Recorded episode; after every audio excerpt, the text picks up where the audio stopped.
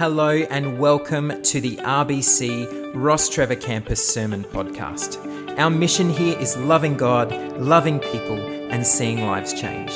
At RBC, our heart is to build a Jesus centered community to see lives changed in multiple languages and locations.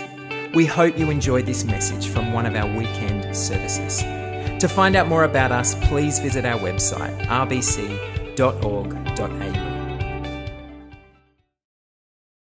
delightful little boy who travelled down the front here this morning. Um, I became his mother a year ago, and it's been a very big year. I have uh, had a lot of new experiences and met a lot of new people.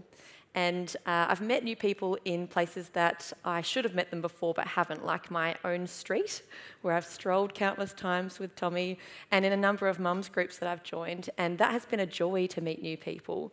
Uh, what has been less of a joy has been the existential crisis that has been cued every time this phrase has been uttered. So tell us who you are. Every time someone says, Tell me a bit about yourself, I freeze like a deer in the headlights and I think, oh gosh, what do you want to know? What is the appropriate answer? How can I sum up who I am in one sentence for you? I don't know if you've had this before, but I know that um, many people feel the same way when they're asked to sum up their life in a few sentences in a small group. So uh, I think that this question is often answered by us in strange ways. Often we are quick to identify ourselves with our net worth, our career titles, the fancy suburb that we live in, our family background, perhaps our race, our religion, our gender.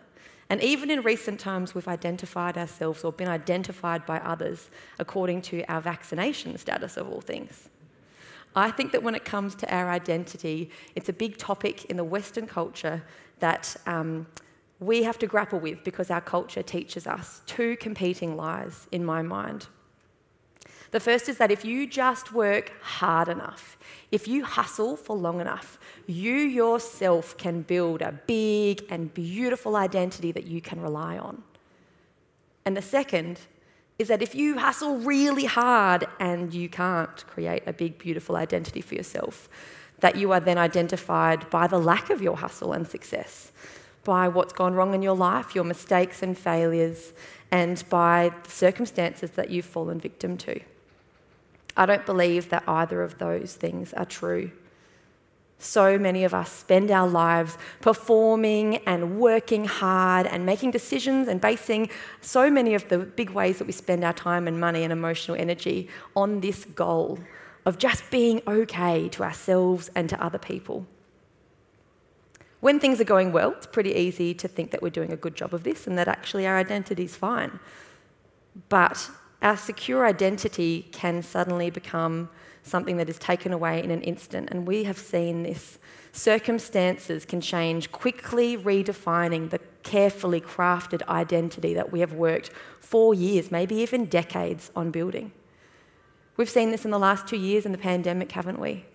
I think of my friend in London and her friends, previously identified as young, healthy, vigorous young people who now are suffering the effects of long COVID and their identity is challenged because they don't have the same ability, even just to walk down the street the same way that they used to. People who were identified as wives and husbands, loving partners, now cruelly re identified as widows and widowers.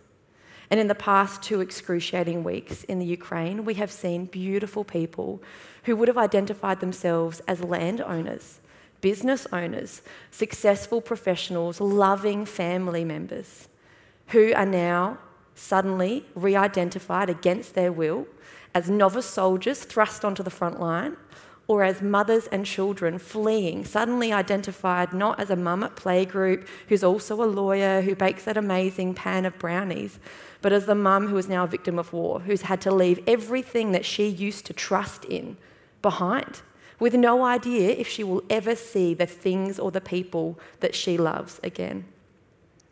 And this conflict might have impacted you too. It's impacted people around the world as we've suddenly been redefined. If you are someone who defines yourself by your stock value, I'm sorry that that has taken a huge hit. And if you're someone who identifies yourself as a person of peace, you might be challenged thinking, well, now my identity is also a global citizen who's under threat of nuclear war. Worldly things that we place our trust and our identity in can be gone in an instant. We have seen this more locally, as Mike shared, with just absolutely heartbreaking images of our fellow Australians sitting on the roofs of their two story buildings with everything that they love and trust, everything that they've worked so hard for, not insurable in many cases, absolutely ripped from them. When you lose everything, and you have to ask yourself, with that gone, who am I now? And I believe that God really wants us to grapple with this question. I believe that God is very invested in our identity. And I think that, as surprising as it might sound, a very old letter from the Bible might be exactly what we need to explore to answer this question of identity. So, today we begin a new series that we're going to be in for a few weeks, unpacking the book of Ephesians. It's a 2,000 year old book written by a man named Paul to his friends in a town called Ephesus. So, this was a bustling trade city dedicated to the worship of a pagan god, Artemis. And he's writing to the few Christians who would grow over the years and build a big and beautiful church, the Christians who had heard the good news of Jesus and turned from their worship of a pagan god that left everything behind. All of their friends would have rejected them, they might have lost business, they might have lost property to put their faith in Jesus. And so Paul is writing to them. He has a lot to say in this letter about identity. In this letter, Paul challenges the Ephesians and he challenges us to stop striving, to stop working to build our identity the way that the world invites us to. Instead, he invites us to rest in a life changing truth that for the Ephesians, it might have been the first time that they had ever heard this if they'd not met Paul in person. Perhaps for you, you have not heard this either. And if you've heard it, perhaps it's a very timely reminder. Paul tells us that when we let God love us and the gospel story reshape our lives, that it changes who we are, it gives us a new identity. God's love redefines it, redefines us rather, and if we let it, his love for us and our identity in Christ that He offers us shapes who we are and how we live every minute of our lives. So, Paul is writing this to us, to the Ephesians, from a prison cell in Rome. Despite these difficult and uncomfortable circumstances, Paul is so, so grateful for the goodness of God that he has experienced. He's overwhelmed with joy at his relationship with Jesus, and his words just pour out of him this beautiful prayer of praise. So, we're going to dive in this morning and pick it up Ephesians 1, verse 3, after Paul's greeted his friends. Paul says, Praise be to the God and the Father of our Lord Jesus Christ, who has blessed us in the heavenly realms with every spiritual blessing in Christ. Paul begins by praising God for spiritual blessings that we find in Jesus. When we think of blessings, we tend to think of things that make our life a little bit more comfortable. Really delicious food, a warm bed to sleep in, people that we love, opportunities, jobs. Getting what we want, all of these things are really good things that we should be grateful for. But these types of blessings are not universal. As I've just mentioned, we know that there are people in the world today who do not have access to a safe place to sit and worship, to clean water, to food to eat. So life's comforts and things going our way, these blessings are not at all what Paul is thanking God for in this letter. Instead, he's thanking God for universal spiritual truths, for blessings that we all have access to in Jesus. No holds barred access to every human on earth. In Jesus, anyone, anywhere can enjoy peace with him. Anyone, anywhere can enjoy a restored relationship with God. Anyone, anywhere can enjoy blessings of peace, of love, of redemption and hope in Christ Jesus. His phrase in Christ happens over and over and over again in the book of Ephesians. In our 14 verses, it happens 12 times. So, what do we mean by in Christ? Well, King Jesus and these blessings that he offers are a packaged deal. In Christ, we can access them. If we want to ignore him, we can't access these blessings. You can't ignore him and find something that exists only within him. These blessings are a little bit like your friend having a beautiful, fancy yacht. I've seen a lot of these in Port Douglas. Your friend having a beautiful, fancy yacht makes absolutely no difference to your life unless you take up his invitation to jump on board and sail around the world. And so, just like being with your friend who owns the yacht, when we are with Jesus, when we are in Christ, every blessing that He has is made available to us. And that's exciting news for us as we follow Him every day. So, let's look today at three of these spiritual blessings and how they shape our identity and lives. Because it's only in Christ that we find out who we truly are designed to be and how we're called to live and what we're living our lives for. Paul challenges you this morning to let go of whatever you have carefully crafted at the top of your list of what makes you you, of what you're holding your identity um, securely in. He invites you to let go of what's at number one and to choose to put number one your identity as a beloved child of God, as one who is in Christ. So, firstly, we find that in Him, in Jesus, we are loved, chosen, and included. We read this in verse 4, where it says, For He chose us in Him before the creation of the world to be holy and blameless in His sight. In love, He predestined us to be adopted as sons and daughters through Jesus Christ in accordance with His pleasure and His will to the praise of His glorious grace, which He has freely given us in the one that he loves. The first thing Paul tells us, the cornerstone of our new identity, is that in Jesus we are loved, chosen, and included, included into the life of the Trinity, the Father, Son, and Spirit. Just as incredibly, he tells us that this has been true for a very long time, since before the world was created. So, what does that mean to you? That means that your life despite what you might be told, is not just some cosmic coincidence with no meaning. This blessing that we are offered in Jesus is the deep knowledge that your existence is intentional and precious to God. You were planned and longed for.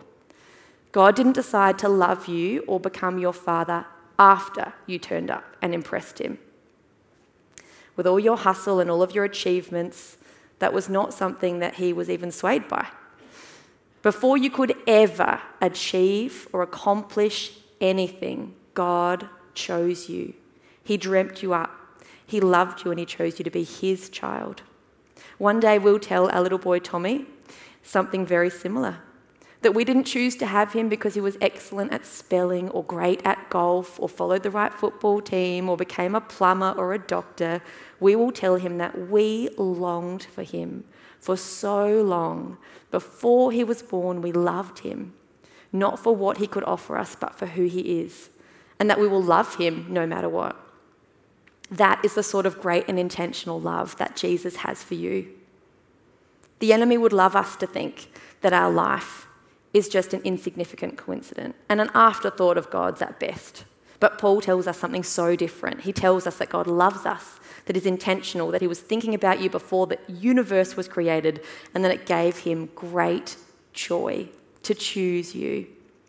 He shares that God loves you and wants to have a relationship with you just because you're you. A blessed and secure identity begins for us in knowing what the Father thinks of us. You are invited to live from a secure identity as a child of God. So I wonder today what is your identity rooted in? Is it rooted in the firm belief that God chose you and loves you? And why does this question matter to you today? Why does it matter if you have an identity as a loved child of God? I think it matters because when we're spending all of our time, all of our energy, every decision, every part of our behavior and motivation seeking after approval and love, then that takes up all of our time that we can be used doing better things. Every decision that you make with your time and emotional energy and your resources is headed in the direction of approval. You're living to create and maintain an identity in your own strength. But if you take time to stop striving, to rest each day in what is already true of you, what has been true about you before you were born, then you are free to live out that identity. That means that your time, those same resources and decisions can be made in another direction. That you can shape the way you live by your identity in Christ. It means that you're now available for the significant part that Jesus invites you to play in his story.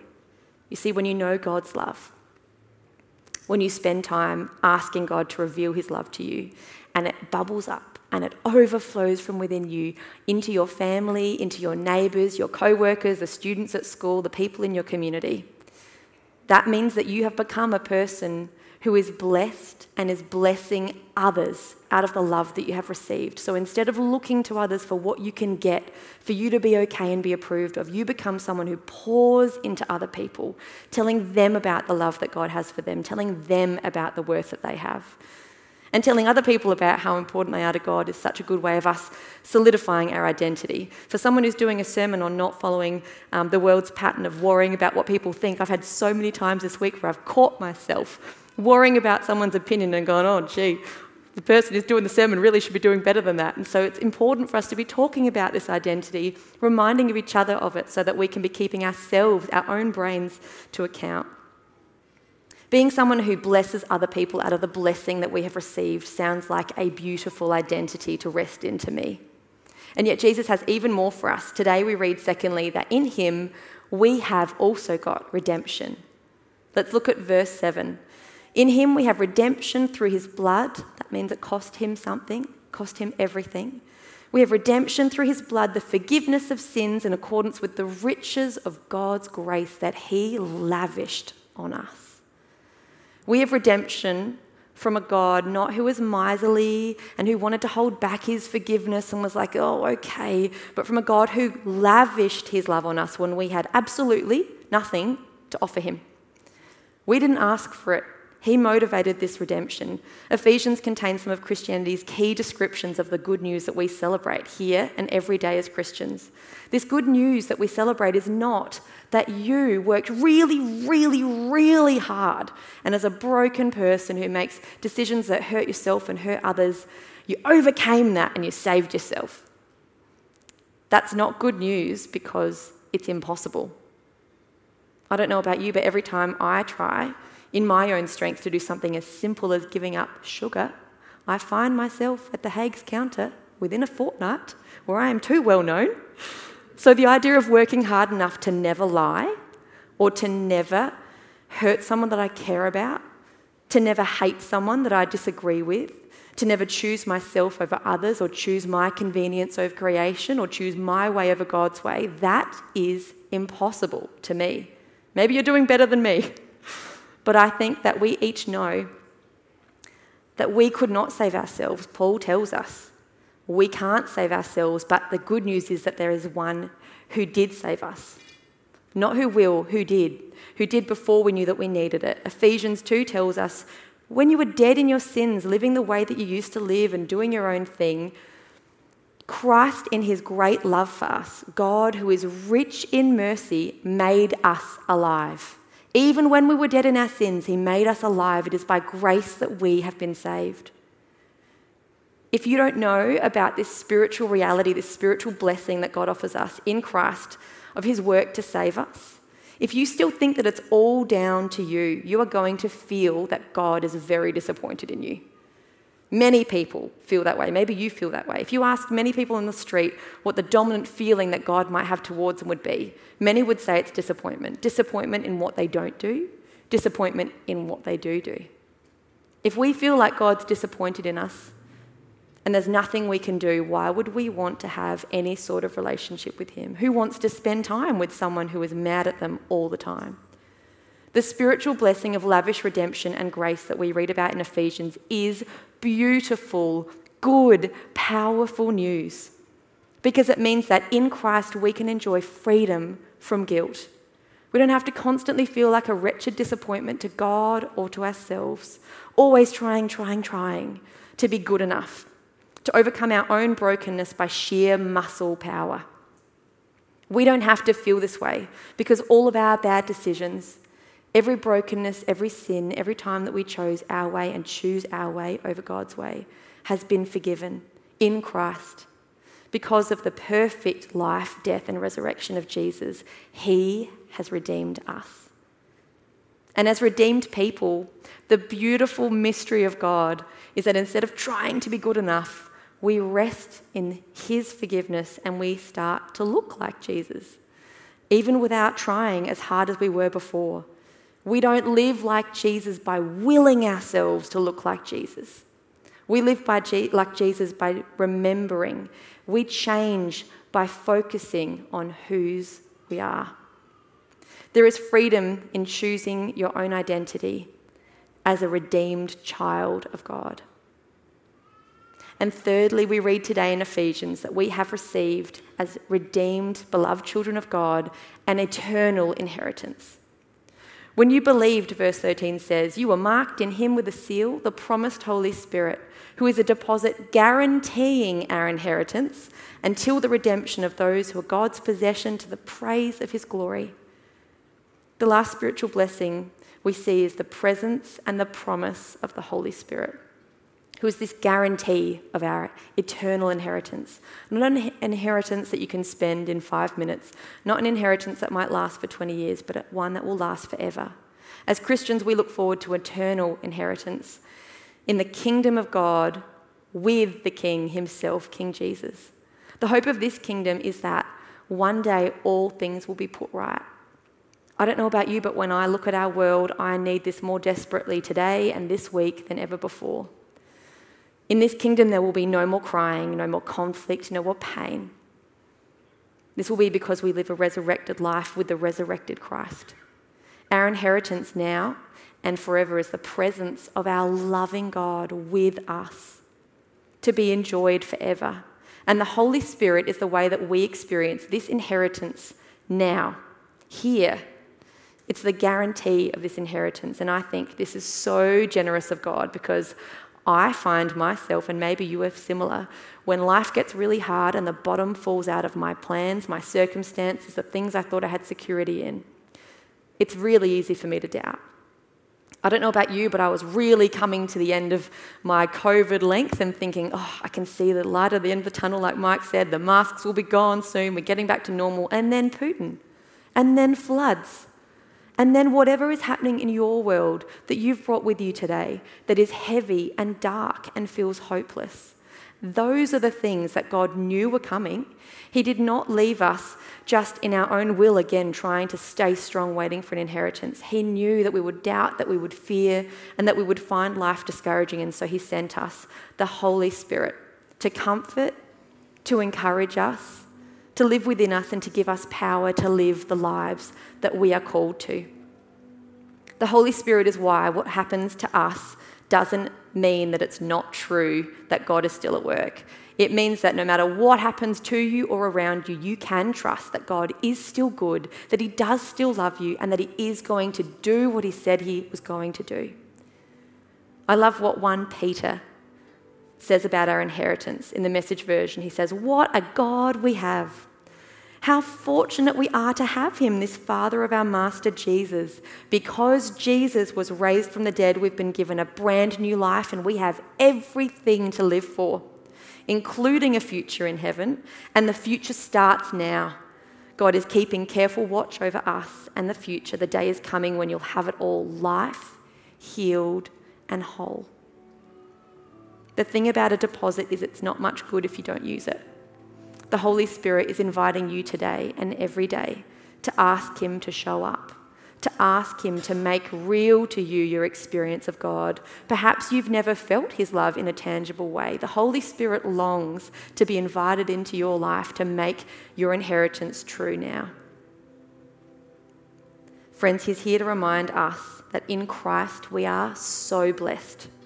We are loved we are redeemed, we have been sealed with the Holy Spirit, and so we look forward to an eternity with Jesus.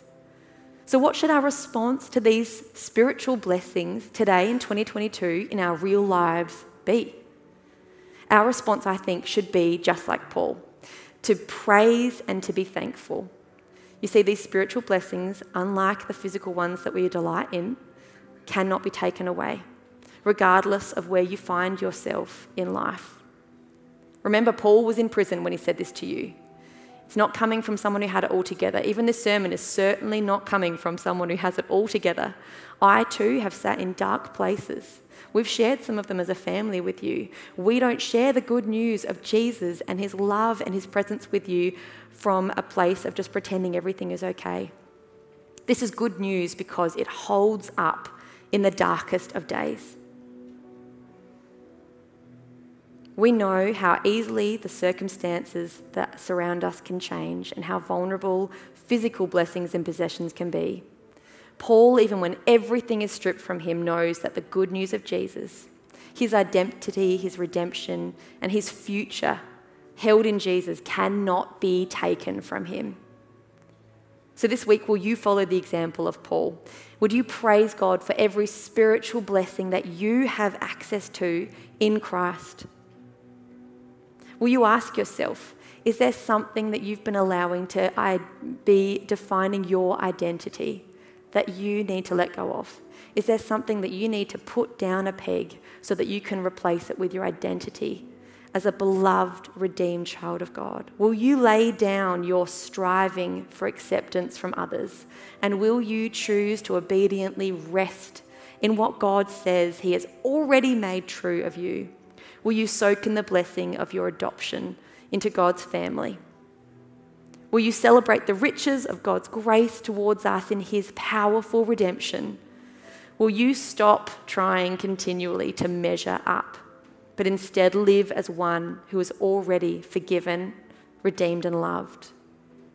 Church, Paul wants us, he wants the Ephesians to know that the gospel story is the biggest, the best, the brightest, the most adventurous, beautiful story that you can ever be a part of.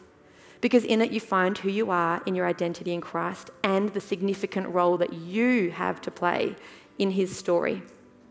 Your life has a purpose far outside of striving, far outside even of sitting in the blessings that I've spoken about today. Your life has a purpose to live for the praise of His glory. We should never forget that as followers of Jesus, we are blessed not for our own sakes alone, but to be a blessing, a rich, overflowing blessing into the world around us. Ephesians 2 tells us that we are God's handiwork, created in Christ to do good works which God prepared in advance for us to do as I look around the room, I know just a portion of the skills and abilities and heart that you guys have. What is stirring in your heart when you hear that God has created you as his handiwork with good works in advance for you to do? You are free to stop striving and instead to pay attention to the delight of your heart and the contribution that you have to make in the world. In Ephesians 4:1, Paul challenges us, I urge you to live a life worthy of this beautiful calling that you have received. We are not here to stockpile treasures for ourselves, we are here to spend ourselves on behalf of others. Imagine what a difference living like the free you in Christ could make to the world around you. That is the invitation that Paul's words, that God's words offer you today. This morning, would you stand with me so I can pray for us as we take in the blessings that God has offered us and the difference they can make to us in our world? Let's pray. Loving Father, we thank you that your good news is better than we can imagine. God, we thank you that your Holy Spirit exists to make our eternal inheritance true to us now. Jesus, we are so many things in you. I think being your beloved child has got to be the best. I thank you that for each person here, no matter what their earthly family was like, no matter what their circumstances around their birth were like, they have been longed for they are precious to you, and you have such joy in them, God, by your Spirit in us. Would you allow that truth to soak into their hearts? For each of our minds, Lord, would you help us to do the work of replacing the automatic thoughts of having to do more, be better, impress other people, earn things? I pray you would help us to be a disciplined people who will choose instead to soak and rest in what is true of us because of you. Jesus, thank you for the blessings that we have in you that can never be taken away. Would you help us as your people to be so overjoyed by who you are that we are all about loving other people out of the love you have first given us? Thank you that you offer us freedom, redemption, hope, and love. And we love you right back. In Jesus' name, amen. Thanks for listening, and we hope that you enjoyed this podcast. If this message has impacted you in some way, we would love to hear from you. You can contact us through the Hub online at thehub.rbc.org.au or through our social media links in the show notes. See you next time.